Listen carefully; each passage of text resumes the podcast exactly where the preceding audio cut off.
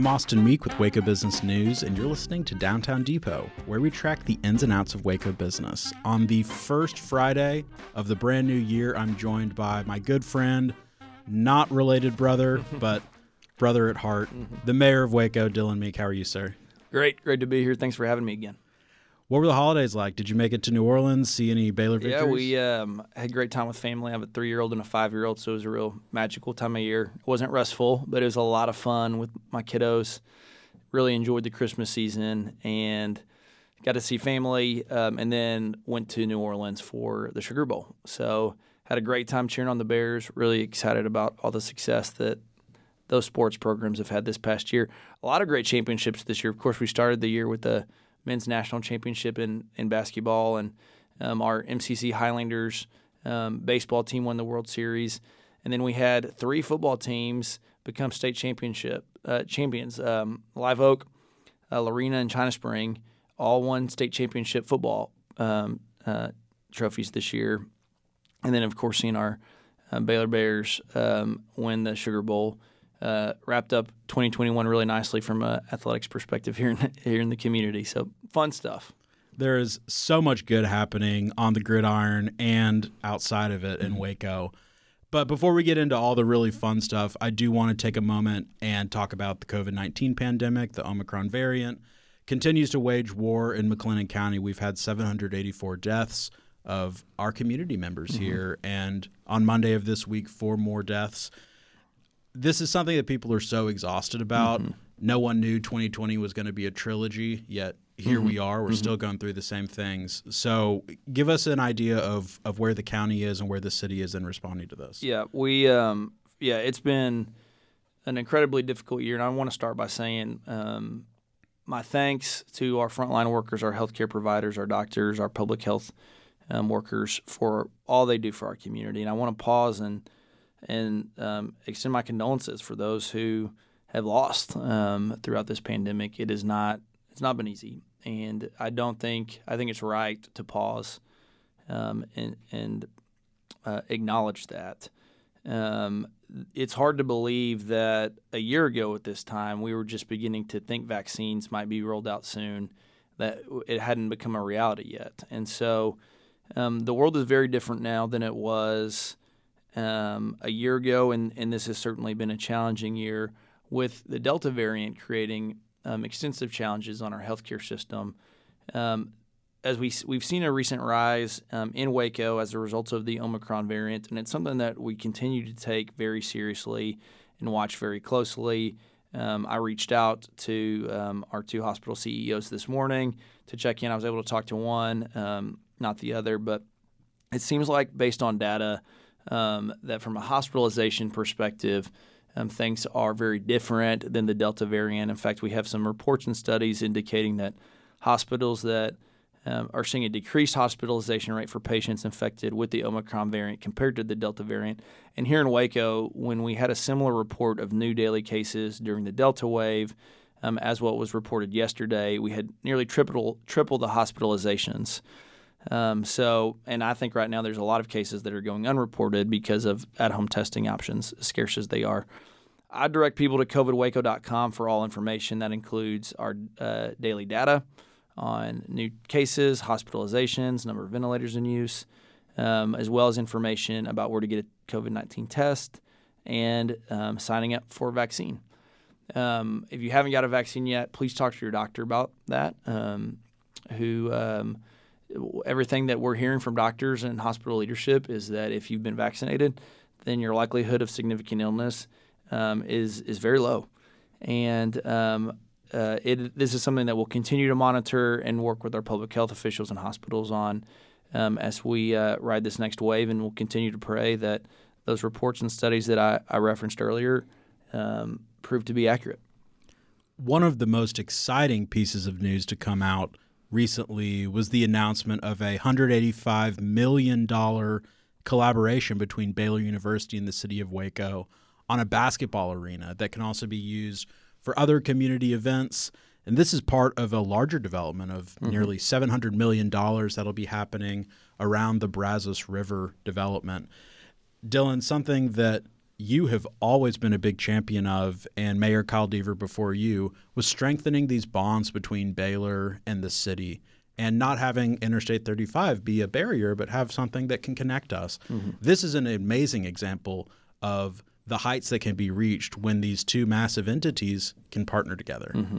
Yeah, it's a really exciting time. I think that there's a lot of great partnership opportunities between um, Baylor and the disciplines and um, departments on that campus um, to always work to improve the quality of life um, and um, economic vitality of our community.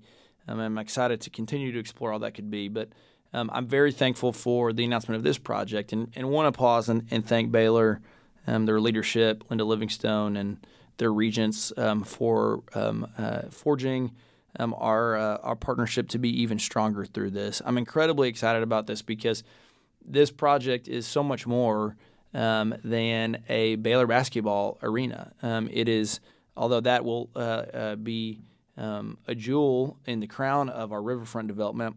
This really creates an opportunity um, for our riverfront development to be one step closer to be built out.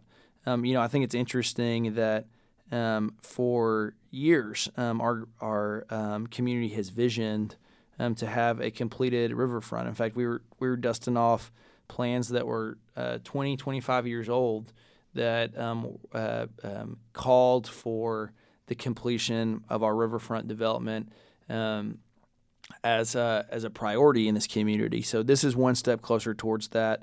you know, we had a Ray Perryman who's a renowned economist come and do an economic development study on this. Um, and I thought that it, some you know interesting stats are the return on investment. There's about $18.9 million um, in annual revenue to the city, county, Waco ISD, and MCC that are going to be anticipated when this project is fully built out. Um, and more than 3,800 jobs will be created as a result of the completion of this project. I think what's really exciting about um, this project, too, is that arenas, um, based on research and, and, and real studies, um, arenas, when you build them around um, and then put them in, the middle of a, a parking lot, um, distant from other things, it's not likely to be an economic development driver. But when you put it as a component to a planned district, um, then it really can inject some energy and vitality um, and raise the tides for other businesses nearby. And that's what's expected for this. I'm excited about hotel, restaurants, retail that'll uh, be a part of this immediate development, but also um, the nearby development that's already existing in downtown. Um, our community, our city is really committed to making sure that we work strategically to make sure all local businesses have an opportunity to benefit from the completion of this downtown river um, front property. Um, and or, or, one of the things that's also come up a lot is parking and how we're going to park this. And um, we have some of the best traffic engineers and um, parking engineers um, on board to ensure that this is done thoughtfully. There's going to be multiple garages on site, um, and we will do some shuttling, um, but um, the we'll have very clear bridge access from even McLane Stadium and other uh, nearby parking lots that are going to create a less than you know somewhere between a quarter to a half mile walk for some people, um, but then on-site a, ton of on-site parking as well. So really believe that in the same way um, people were concerned about McLane Stadium um, because it was had less approximate parking than Floyd Casey, but has been incredibly successful. I believe this is going to be similar in that regard. You can see a great example of the power of these arenas if you look in Dallas. Mm-hmm. So traditionally Dallas was a sports town that had all the sports teams out in Arlington mm-hmm. and in Irving, where God would watch the Dallas Cowboys play. but when Mark Cuban bought the Dallas Mavericks, he built the American Airlines Center mm-hmm. downtown, and Victory Park sprang out. Mm-hmm. And there's literally thousands of people living there. Then all of a sudden, the Perot family decides, hey, this is a great place for us to put millions of dollars to put a science museum. Mm-hmm. You can see how these things stack on top of each other when you can have the driver mm-hmm. of the athletics. Well, and one thing I want to acknowledge too is that um, part of the deal with Baylor is that we get 90 days, the city will have 90 days to utilize that space. And so, one, will have uh, many of those 90 days will be utilized for um, performances, concerts, and otherwise. And we've talked to venue management companies um, who have um, strongly indicated that there's going to be significant revenue and um, great bolster to our quality of life by bringing great bands um, to this community. So that'll be direct revenue to the city, which is a huge win um, for the community. And also, as a, a part of this, um, Baylor is committed um, to funding, providing significant funding for our Performing Arts Center, which will be a separate venue altogether, as well as a STEAM Center. So we really are working to really build out our downtown with the uh, the building blocks um, that are going to, like you kind of you, you, referenced, that kind of build out a holistic um, and thoughtful downtown. A question I've heard regarding the stadium is the size. So mm-hmm. it's supposed to have about seven thousand seats in this arena. The current Ferrell Center, where the Baylor men and women basketball team plays, is about ten thousand five hundred. mm mm-hmm the games I've gone to, even with the number one team in the country, I still see some empty seats there. So seven thousand feels right to me, but mm-hmm. I'm hearing some chirping on either sure. side. What I, are your thoughts on that? I hear that, and and what I would say is that I'm not an expert on how to build the perfect basketball arena. Um, we have a consultant that um, we have hired um, who understands how to make sure that basketball arenas that are going to serve as also um, performance venues. Um, uh, have all the right bells and whistles. So this will. Uh, so we've had someone on board our estimation is that it's going to be about $30 million in extra cost to make sure that we can have world class um, performances here. So, taking it from just a, a, standard basketball arena to a basketball arena serving the dual purpose as a um, place for concerts and performances um, will be a, an extra $30 million that we'll be funding out of TIF because it, we, we think it's really important to have world class facilities like that in our community. And there's a return on investment to, uh, to making that investment per our economic development study that we've had done. But I, I want to note that um, that I'm not you know I'm not an expert on that, and I think we've got people on the athletic side and we have people on the um, concert hall or the the performing um, side that are experts and who have who know the capacity needs and know how to um, make these successful, and that's the number that they've said. So I understand the concern, but in in the same way that we've seen um, UT um, and other large programs downsize um, to um, have the perfectly curated setting for both concerts and for um, athletic events. Um, we uh, we're, we're following a national trend in this regard. And I, and I and I say all that to note that while there will be concerts, big, large concerts here, we, this is not the same thing as our Performing Arts Center. So think about concerts at the American Airlines Center. That'll be the type of concerts that are here. And then if you're thinking about concerts at Bass Hall, that'll be what our future someday Performing Arts Center will be. I think it's smart. Any coach would tell you they'd rather have 7,000 screaming fans than, you know, 7,000 plus 3,000 mm-hmm. empty seats on the side. Mm-hmm. And I think especially as – it gets more attractive to stay at home and be able to watch multiple games instead of one. You want to make sure that if you are buying a ticket, this has great sight lines. Yep. The acoustics are perfect. You can really create more of an experience if you have a smaller number of people there. So I, I think that that's wise. And I think a lot of people in Waco forget – what the city was like 10 years ago. Mm-hmm. Like when I was in college at A&M coming here for games, I remember going to Floyd Casey and there were huge tarps over mm-hmm. felt like mm-hmm. all the seats in the end zones because mm-hmm. there were not enough people who wanted to mm-hmm. go to That's it. Right. So look at how, how far we've come. Mm-hmm. That's right. Yep, it's an exciting time to see the demand increase and I think that again, we're being really thoughtful and careful about these um, these cons- these issues and I don't think any of these things are being rushed or taken lightly. We've got real experts in their field that are looking at this, and in the same way that you know, is McLane perfect? No, but is um, has it been a good product? Yes.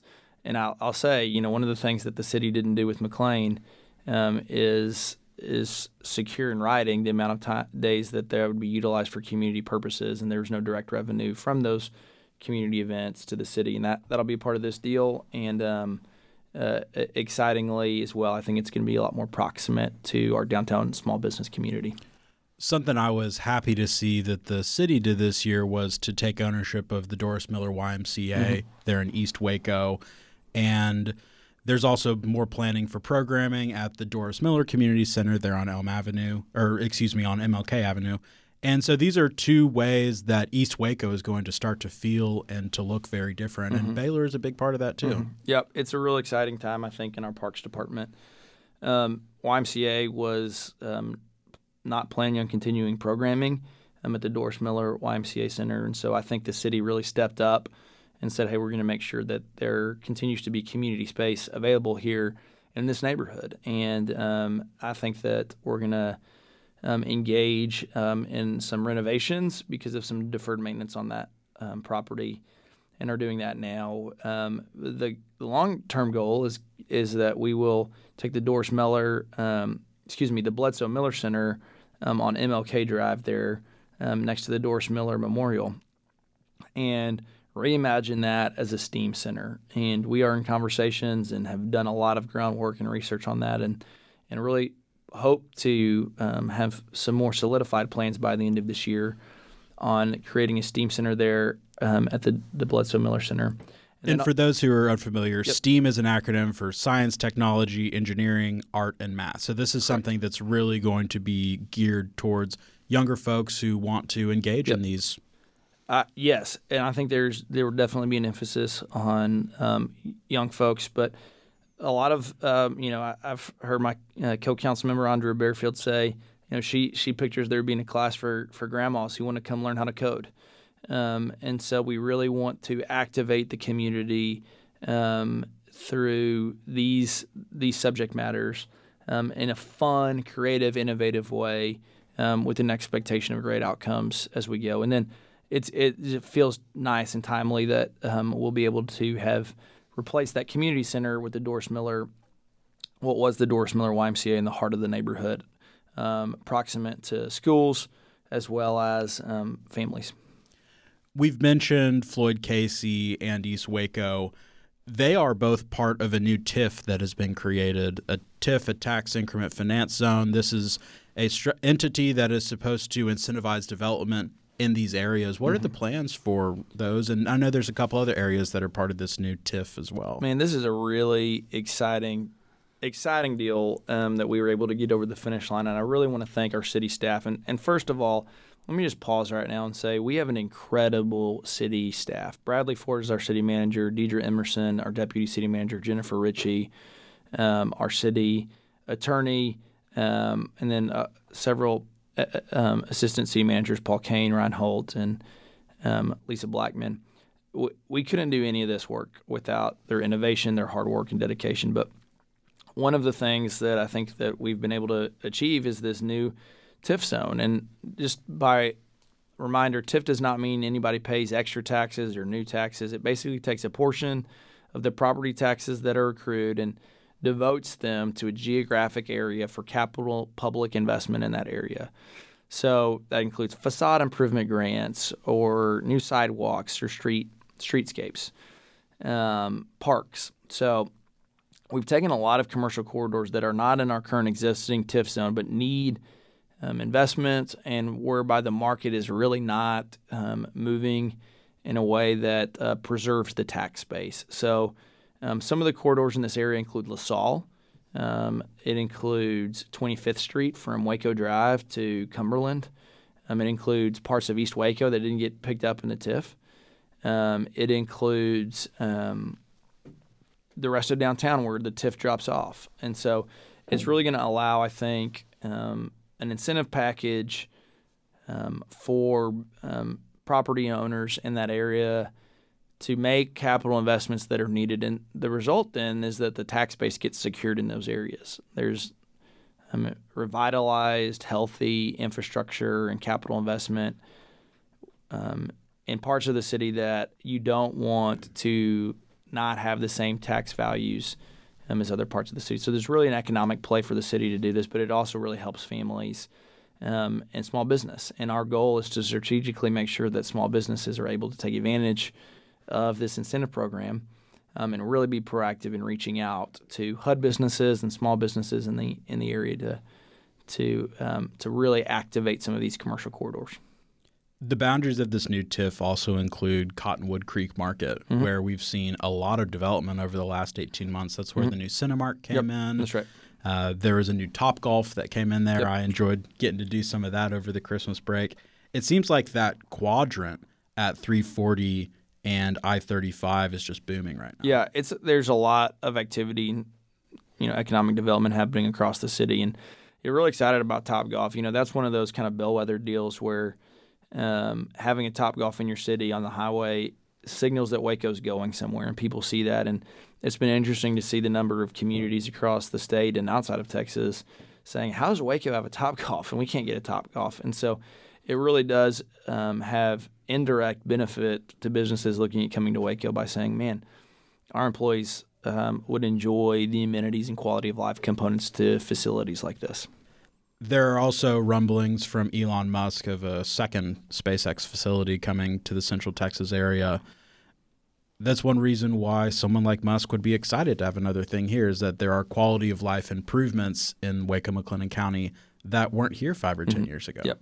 I think Waco's at that tipping point where a lot of um, businesses that might have had concern over that um, see our community now and are really excited about the opportunity here. And so that's kind of the tension that we feel and the dance that we do is that we want to make sure that I mean first of all we want to make sure that the people that are already here have a robust strong quality of life and from an economic development perspective um, one of the things that we're doing every day is making sure that businesses and employees and potential employees in our community are able to capitalize on the economic opportunities that are happening in our community while at the same time continuing to make Waco an attractive location for more businesses to come here to. You want to make sure you're growing, but it needs to be smart and healthy growth.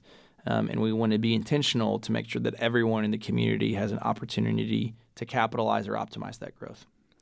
It's easy to conflate growing with prosperity, mm-hmm. and growth isn't always a good thing, but we can ensure, or at least work to ensure, that all of our businesses are prosperous. From an economic development standpoint, how does one think about balancing giving subsidies and incentives to big companies to come to Waco mm-hmm. versus helping smaller companies that are already in Waco and from Waco grow to that next level? Yeah, that's a great question. And I think that I want to note that we're doing an economic development study right now led by um, a lady named Tracy McDaniel, who actually grew up in Waco, um, but um, went on to really help multiple governors across the country grow their economies by leading their economic development departments and now has a third party consulting company that's excellent. And we're really excited to have her come and lead out on this study to make sure that we are looking holistically at growing our economy um, and applying the right incentives in the right places. But I'll note that what's interesting about the big companies like an Amazon, the amount of tax revenue that Amazon is going to generate is going to create a significant return on investment to the taxpayer um, from the incentive that we gave. And it allows for funding for all sorts of things like everything from infrastructure, much needed infrastructure and street programs, to our police force, to um, other programs like our STEAM Center. We talk about doing that STEAM Center. Well, that's going to be or a Parks and Rec improvement or a community center. That's going to be so much more doable because of the tax revenue that we're that is being generated um, from organizations like Amazon, the big industry that's coming to the community with significant, expensive capital investment. Um, but small business is the lifeblood of a community, so we are committed to working with and incentivizing them to, um, and have had for the first time, as, as I'm aware of it, small business grants um, issued um, to members of our community for the first time in our history this past year, and absolutely plan to continue those programs um, and a commitment to small businesses um, in the days ahead. You've been in the seat for a while now as mayor, and of course had a great vantage point watching Mayor Deer, Deaver prior to you. What's different about the gig now than it was when you started? When I started being mayor, or when I started on city council? When you started being mayor. Man, I think that it feels a lot less. When I first, uh, I've been in this office for barely over a year. Um, and when I first started, it, it did feel like the emergency of COVID um, was more real. And while that continues to be something that takes up significant time and something that we take very seriously, it doesn't feel like we're living in a world of emergency um, that we were when I first took office. I think that you know the fact alone that um, vaccines are uh, readily available to our community and very accessible at this at this juncture is great. Um, so I think that um, so that is one difference. I think that um, we're continuing to find our footing on um, what is the top priority in, our, in the city in this moment, there's so many opportunities right now. Um, I mean, we're just scratching the surface in this conversation. So, any listeners out there who say, "Well, what about this or what about that?" I don't, I didn't hear that. It's we just there's not enough time to talk about all the good, meaningful work that's being done in the city, and it's not perfect. I mean, we've got a lot of long way to go to make um, Waco all that it can be, but we've also only got so much time and resources every day to do that, and so I'm trying to find the balance um, of okay, how do we get everything done that we want to, but also maintain our sanity is something that we're we're continuing to learn and grow in. Obviously, Mayor Meek, there are so many good things to be looking back on 2021 about, and the community struggled in a lot of ways, and some similar ways to other communities. Uh, we've had friends and businesses uh, pass away, close down, but I've been impressed by Waco's resilience over the last year. And it does seem like the city is doing a really good job of laying down the infrastructure that will allow the citizens of Waco to come in and see some of these opportunities mm-hmm. and really help Waco reach heights in 2022 that it hasn't ever seen before. Yeah, I, I agree. I mean, it is this is a this is a team sport, and we've got a great team. We've got a great council. We've got um, great citizens in the community, and I, one of my goals has been to be accessible.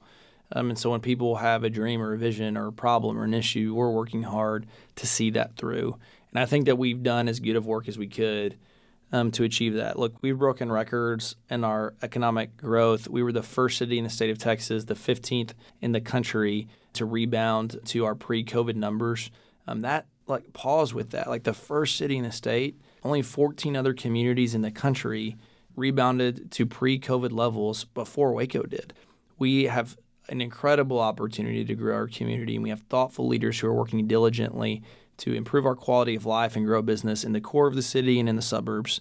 So you're gonna in the year ahead, you're gonna see a lot more information on infrastructure, parks, new parks coming online, revitalizing old parks. You're gonna see n- new support for business and a reinvigorated and holistic approach to growing our economy. And I want everyone listening out there to know that you have a voice and a seat at the table. We want you to be a part of the team, and we're excited about your participation as we go forward. Dillon Meek is the mayor of Waco, Texas. Thank you so much for joining us this first episode of Downtown Depot in 2022. My pleasure. Thanks for having me. Thanks again to Mayor Dillon Meek and to you for tuning in to episode 118 of Downtown Depot here on Waco Public Radio. Find me in between episodes on Instagram and Facebook at Waco Business News, and we'll be back on the air on the third Friday of January, January 21st, with another conversation with an inspiring small business owner, civic leader, or engaged citizen sparking Waco's revitalization. I'm Austin Meek, and you've been listening to Downtown Depot, where we track the ins and outs of Waco business.